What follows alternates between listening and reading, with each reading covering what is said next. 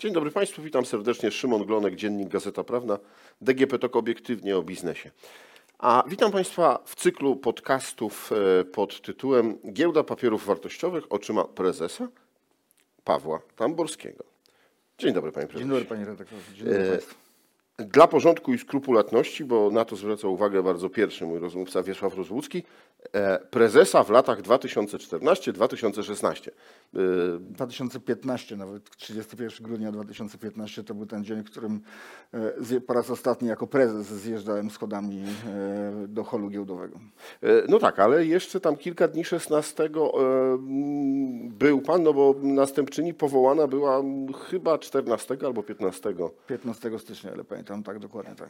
więc, więc ten styczeń jeszcze się trochę liczy. E, No dobrze, ale mm, jak to się stało, że znalazł się pan na giełdzie? W sensie, jakie były mm, początki, skąd zainteresowanie w ogóle tym rynkiem? Em, Giełda, rynki jako takie interesowały mnie już bardzo wcześnie. Ja tak się składa, że jestem tym pokoleniem, które zaczynało studia e, w starym systemie, kończyło je w nowym systemie, co zresztą było dosyć trudne, bo już wtedy pracowałem zresztą jako makler papierów wartościowych. Pamiętam pod koniec, e, pod koniec e, tego czasu komunizmu w Polsce jeszcze byliśmy w Wiedniu, gdzie byłem po raz pierwszy na parkiecie giełdy wiedeńskiej. Obserwowałem to co prawda z galerii. Było szczerze trochę nudno i jakoś niewiele się działo, ale tak powiem, to było takie pierwsze dotknięcie z takim rynkiem kapitałowym. Na studiach pamiętam takie wykłady z profesorem Ławniczakiem, który to, to było, się nazywało Ekonomia polityczna kapitalizmu, który opowiadał o rynkach kapitałowych, o giełdzie i stwierdził coś takiego, jeżeli któryś z nas kiedyś będzie pracował na giełdzie, to chciałby otrzymać pocztówkę. E, Ja powiem szczerze, wysłałem mu tą pocztówkę, ale będąc już e, prezesem giełdy papierów wartościowych w Warszawie. Tak się złożyło, że e, jakby wchodziłem na rynek pracy w momencie, kiedy e, no, w Polsce nastąpiła zmiana. E, Przeszedłem przez szkolenie maklerskie, jedno z pierwszych, e, mam numer licencji 51 maklerskiej, także uczestniczyłem w obrotach, e, w obsłudze trzeciej sesji giełdowej jako makler papierów wartościowych. To ja teraz zdradzę małą tajemnicę, Aha. e, e, bo przed włączeniem kamer pochwalił się pan, że ma nawet czerwone szelki. To są te czerwone szelki. To są te czerwone szelki. Już przyznam szczerze, się nie rozciągają, bo są tak stare, natomiast faktycznie są to szelki, które wtedy otrzymywaliśmy, staraliśmy się, że tak powiem, zabezpieczyć w trakcie tych pierwszych, pierwszych sesji giełdowych. Także to taka historia. Także z rynkiem kapitałowym polskim w zasadzie jestem związany od samego początku. E, I to jest, można powiedzieć, swego rodzaju szczęście życiowe takie, że na rynek pracy wchodziłem dokładnie wtedy, kiedy to się działo. E, Funkcjonowałem jako makler giełdowy, jako makler specjalista. Po jakimś czasie zainteresowałem się rynkiem pierwotnym, także zająłem się wprowadzaniem spółek na giełdę, także zdejmowaniem spółek z giełdy również, transakcjami M&A, także jakby z rynkiem kapitałowym jestem w zasadzie związany od samego początku.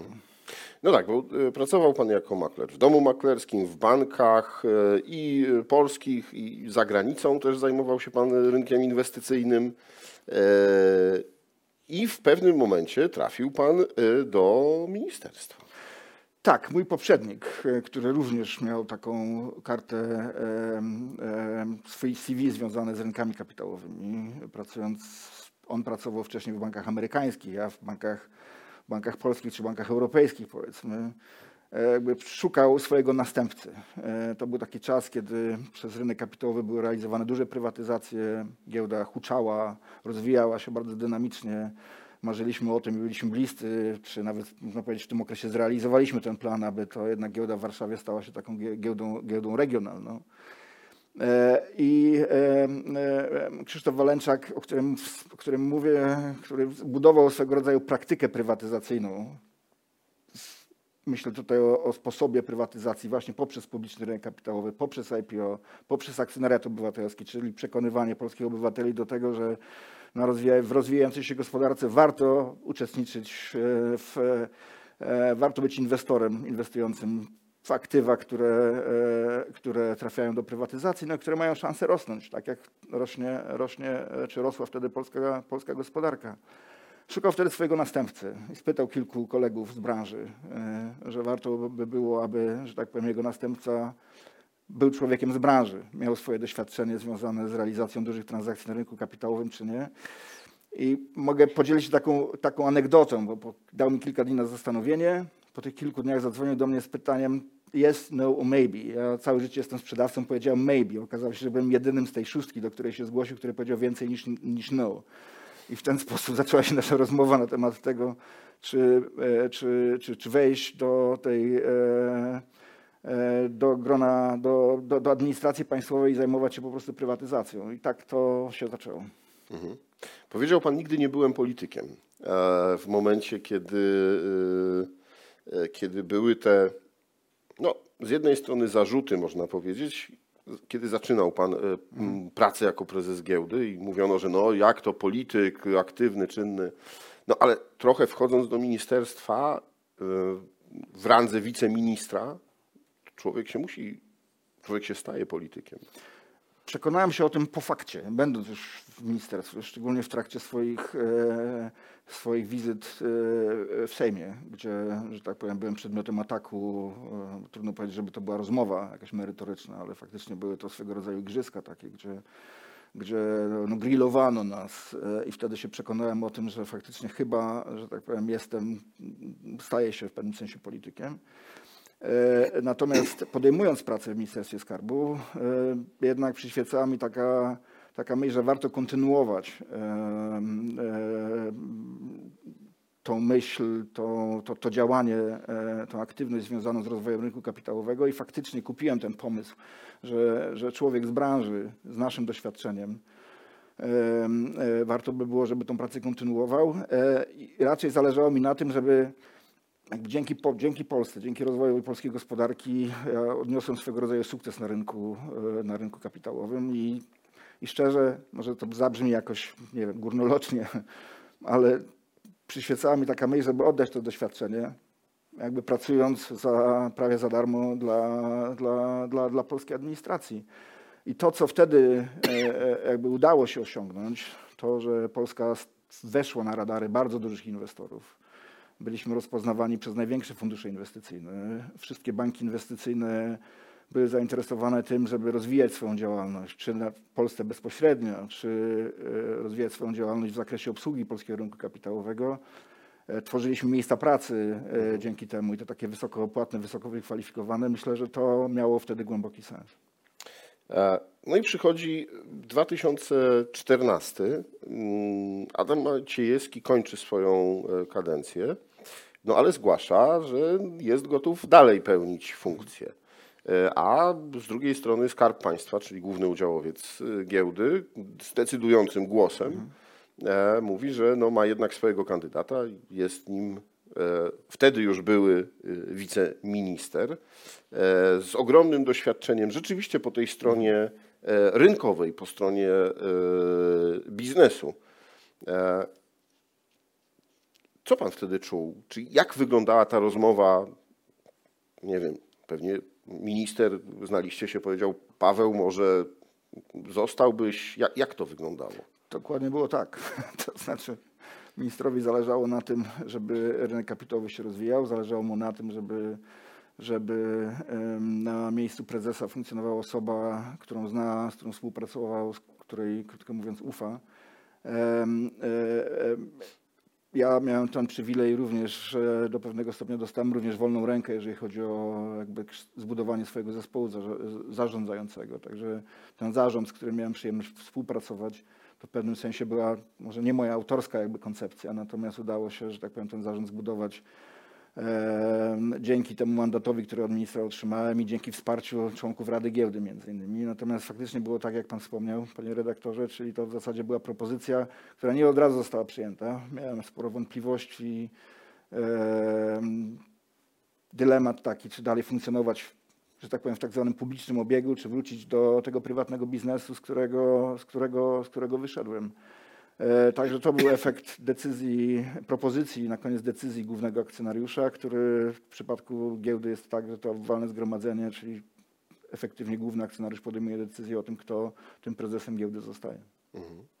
E, Pojawiły się wtedy takie zarzuty, że czemu Skarb Państwa e, nie organizuje e, konkursów, e, czemu są wybierani, no właśnie, w uznaniu po- po znajomości, a nie według jasnych kryteriów, E, No, do dzisiaj trochę spółki Skarbu Państwa nad tym, można powiedzieć, boleją. No to jest osobny temat, myślę. E, Pewnie warto by, żeby pan przeprowadził tego typu rozmowy właśnie na ten temat, między innymi w jaki sposób e, zarządzać, nadzorować, wybierać na koniec e, e, te osoby, które mają zarząd, brać odpowiedzialność za prowadzenie e, interesów dużych podmiotów z istotnym udziałem Skarbu Państwa. Natomiast faktycznie było tak, że wtedy to była decyzja ministra i minister wykorzystał swoje uprawnienia jako jako akcjonariusz na walnym zgromadzeniu giełdy papierów wartościowych i taką decyzję podjął. To też nie wszyscy prezesi byli wybierani poprzez konkursy, jakby, tak? Bo oczywiście historia Wiesława Rozłuckiego jest specjalna i tutaj e, e, Wiesław do dzisiaj na szczęście jest związany z giełdą papierów wartościowych, może nieformalnie, ale, ale mentalnie tak już zostanie. E, e, e, Później faktycznie był konkurs, e, kolejny prezes, e, to również była decyzja, e, decyzja, decyzja ministra, tak jak w moim przypadku. E, No i 25 lipca 2014 roku e, jest pan powołany na e, prezesa KNF Zatwierdza. Co się wtedy czuje? Znaczy, o, to jest cały zbitek różnych, różnych wrażeń, jakby, tak? Zaczynając od tego, że jest jednak e, rozumiem, że gdzieś ziszcza się to marzenie studenta z lat 80., żeby wysłać tą 90., pocztówkę. żeby wysłać tą pocztówkę. Żeby wysłać tą pocztówkę. To nie było moje marzenie. To nie było moje marzenie, żeby, e, bo jednak była olbrzymia odpowiedzialność. Tym bardziej, że jakby wszyscy po drodze, i Wiesław, i Ludwik, i Adam jednak odcisnęli takie solidne piętno w pozytywnym sensie tego słowa e, na giełdzie papierów wartościowej jako instytucji i, i, dzięki no, zaangażowaniu całej tej sztafety można powiedzieć, że giełda papierów wartościowych miała wtedy no, taką potężną pozycję na, na, na, na, e, na rynku regionalnym. W związku z tym niewątpliwie czuję się potężną, potężną odpowiedzialność. E, e, zderzamy się z olbrzymimi oczekiwaniami i z wewnątrz, tak? bo wszyscy ludzie w firmie, szczególnie w sytuacji takiej, gdzie, gdzie po raz pierwszy e, pojawia się człowiek, można powiedzieć w pewnym sensie z zewnątrz, tak? bo do tej pory cała ta trójka to jednak byli ludzie związani z instytucjami infrastruktury rynku kapitałowego. Praktycznie od samego początku. Od, tak, w związku z tym można powiedzieć, że dla niektórych pracowników giełdy, giełda to jest tak zwany program pierwsza praca. Tak? Oni zaczynali na giełdzie jako młodzi ludzie do tej pory na tej giełdzie pracują, także to są wybitnej klasy specjaliści.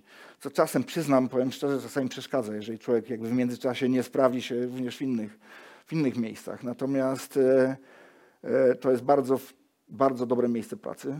E, ja czułem olbrzymią odpowiedzialność przede wszystkim, e, e, także to, to brzemię, ale to był też również potężny, olbrzymi, olbrzymi potencjał na to, żeby, e, żeby brać udział w, w, rozwijaniu, w rozwijaniu rynku, w rozwijaniu tej instytucji i w tworzeniu również czegoś, na czym nam szczególnie zależało. Giełdzie Papierów Wartościowych jako instytucji dalej zależy na tym, żeby promować aktywne, aktywne, może świadome inwestowanie przez Polaków. Jakby giełda bardzo dużo, duży nacisk kładzie na różnego rodzaju inicjatywy związane z tym, żeby przekonywać polskich obywateli do tego, żeby aktywnie, aktywnie, ale przede wszystkim świadomie, że tak powiem, myśleli o swoich pieniądzach. W związku z tym jakby to jest cały, cały wachlarz, cały zakres różnych, różnych dziedzin, którymi, e, którymi prezesi giełdy e, się zajmują. I Odpowiadając jeszcze raz na Pańskie pytanie, myślę, że to była kwestia odpowiedzialności, pewnej satysfakcji też jasne, tylko mm, myślę, że to przede wszystkim jest obowiązek i przede wszystkim jakby ten challenge, który jest do zrealizowania. E, No dobra, o tych rzeczach związanych z komunikowaniem się myślę, że porozmawiamy za chwilę, bo to będziemy o, o, strategii, którą zarząd e, czy też pański zespół e, przygotował i która była przez długie lata wdrażana. E, Ale chciałbym zacząć od e, tego Wiednia. E, No bo wspominał Pan, że to była pierwsza giełda, którą Pan zobaczył. E, Skarb Państwa postawił e, wyraźnie e, przed Panem zadanie e, decyzji, czy jakby dostarczenia wszelkich informacji do podjęcia decyzji, czy e, łączymy się z Wiedniem. To już wtedy była dużo szersza grupa, bo to trzeba przypomnieć, że to była Lubliana, Praga, e, nie, nie tylko Wiedeń, e, czy nie. E, A ten Wiedeń przez całe lata giełdy e, no, był takim, e, nie wiem, złotym gralem, e, świętym gralem, tak jak to się mówi. E, No, wielu prezesów e, mówiło o tym, bo i Wiesław pewno- Rozucki, i Ludwik Sobolewski e, albo się porównywali do tego, czy już osiągnęli poziom e, Wiednia, albo mówili, ok, przeskoczyliśmy poziom Wiednia, e, albo właśnie e, polityka mówiła, no dobra, mamy być centrum takim e, w tej części Europy mm, e, gospodarczym, ekonomicznym, e, finansowym, no to jeśli mamy być tam, e, to musimy przejąć Wiedeń, musimy przejąć inne giełdy. No a pan wydał rekomendację, odpuszczamy. Puszczamy. Czy Wiedeń zawsze był punktem odniesienia i dalej jest punktem odniesienia dla giełdy papierów wartościowych w Warszawie. Wiedeń, Wiedeń miał, i mówię to jako człowiek pracujący dla Austriackiego Banku przez jakiś czas również, e, miał e, takie ambicje, aby takim centrum regionalnym się stać. Natomiast e, e, jakby udało się temu przeciwdziałać, no dzisiaj giełda papierów wartościowych w Warszawie ma dużo, więcej potencjał, dużo większy potencjał niż, niż, e, niż giełda wiedeńska. Ja przyznam, przyszedłem na giełdę jako prezes. To było jedno z pierwszych zadań, którymi się, którym się zajmowałem, czyli kwestia e, jakby podjęcia decyzji o tym, czy kontynuujemy rozmowy z Wiedniem na temat potencjalnej transakcji.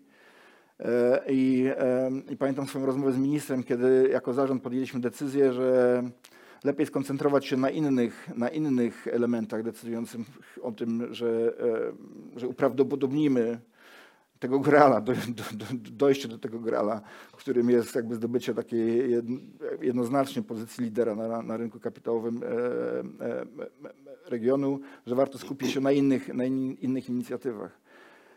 I jakby minister, oczywiście przygotowane jakby cała dokumentacja, cała jakby argumentacja, cała analiza jakby tej decyzji, natomiast to była bardzo krótka rozmowa i, e, e, minister szybko zaakceptował ten punkt widzenia, taki, że lepiej skoncentrujmy się, zamiast pakować się A jakie były argumenty?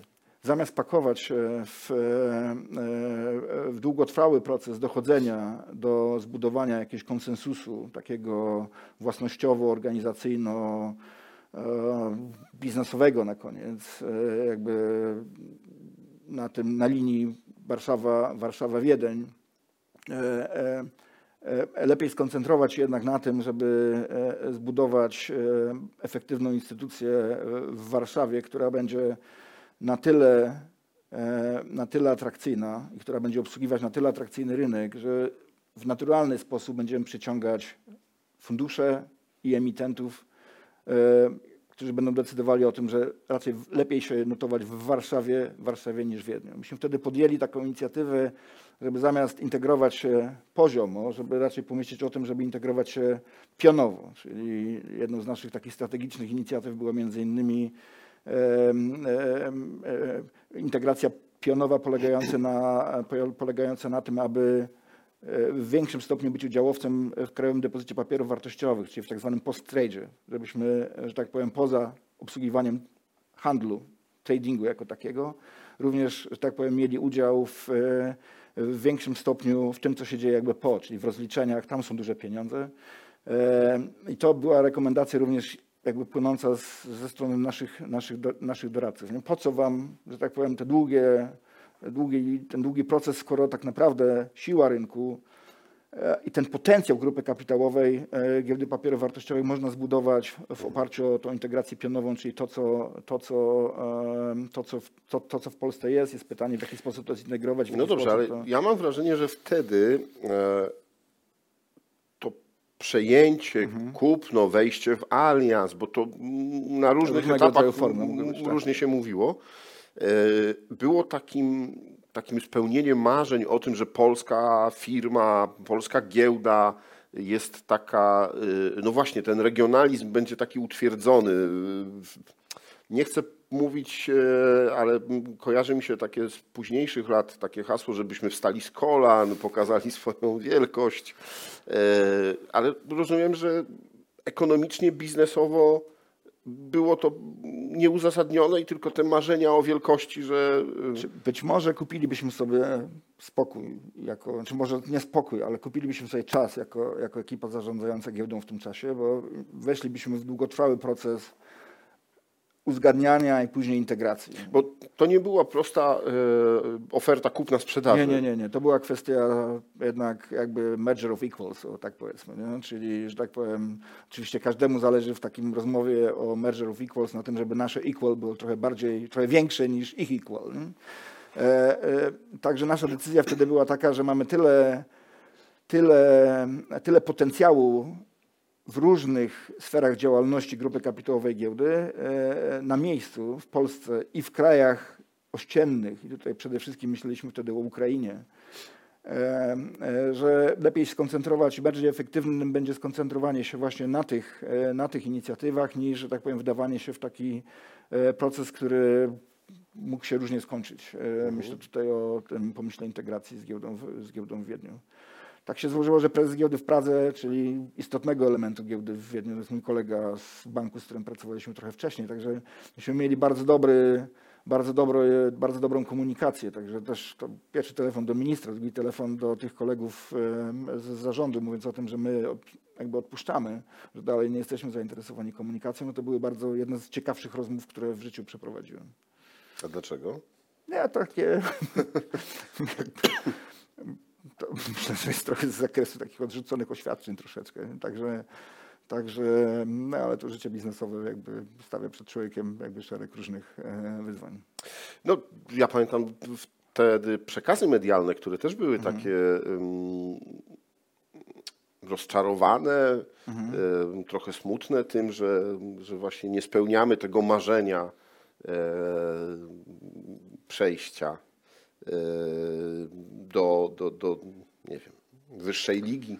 Znaczy myśmy wtedy wchodzili do wyższej ligi i ja jakby rynek kapitałowy, siła rynku kapitałowego bierze się z płynności, czyli mhm. z kapitału, który na tym rynku jest dostępny. I ten kapitał to jest trochę takie zawsze pytanie, co jest pierwsze, jajko czy kura. Na początku e, funkcjonowania tej nowej giełdy papierów wartościowych, czyli początek lat 90., to specjalnie uruchomiono program prywatyzacji, pierwsza piątka i tak dalej, i tak dalej, po to, żeby się pojawiła podaż e, z jednej strony, żeby wykreować popyt. Natomiast później w zasadzie dzięki temu, że giełda w Warszawie była duża, że mieliśmy tutaj duże spółki notowane, że ten program prywatyzacji był aktywny, inwestorzy co chwilę byli, że tak powiem, zapraszani do udziału w dużych transakcjach, no, no i dzięki temu, że jednak i giełda, i banki inwestycyjne, i na koniec Skarb Państwa, no, jednak Ministerstwo Skarbu Państwa podejmowało jednak duże wysiłki, żeby promować polski rynek, promować Pol Polskę jako ciekawy kraj z punktu widzenia ekonomicznego, żeby promować polską ofertę prywatyzacyjną, żeby promować polski rynek kapitałowy i na czym korzystały prywatne spółki. To, co myśmy jako przedstawiciele jeszcze, jako minister znaczy podkreślałem, że jestem dumny z tego, że w WIG-u 20 a jednak 11 spółek to są spółki prywatne. Takie, które zaczynały, że tak powiem, czasami od łóżka na ulicy nie? turystycznego, z którego buty były sprzedawane, na przykład tak jak to było w przypadku CCC. A tylko 9 spółek wówczas to były spółki, że tak powiem, z tego jakby korzenia prywatyzacyjnego. Nie? Że to jest jednak takie duże osiągnięcie wskazujące na to, na to, że ten sukces rynku został osiągnięty. Myśmy wtedy patrzyli raczej w stronę Ukrainy. Chcieliśmy, aby giełda w Warszawie była giełdą giełdą Ukrainy, krótko mówiąc. E, I to, na czym nam wtedy zależało, to, to, to, to, to raczej na tym, żeby jednak skoncentrować się na tych potencjałach, które były do zrealizowania w naszej ocenie wówczas w Warszawie. Także Dobrze. duma dumą, ale myślę, że tutaj staraliśmy się być realistami. To tu postawmy kropkę, e, żeby Państwa zachęcić do tego, żeby posłuchać, obejrzeć e, następny odcinek naszego podcastu. No to powiem, że będziemy rozmawiali właśnie o wynikach finansowych, bo to też pokazywało, czy ta decyzja była dobra, czy nie. No ale też pewnie pojawi się wątek ukraiński, no i e, strategia rozwoju giełdy. Dziękuję bardzo, zapraszam na następny odcinek.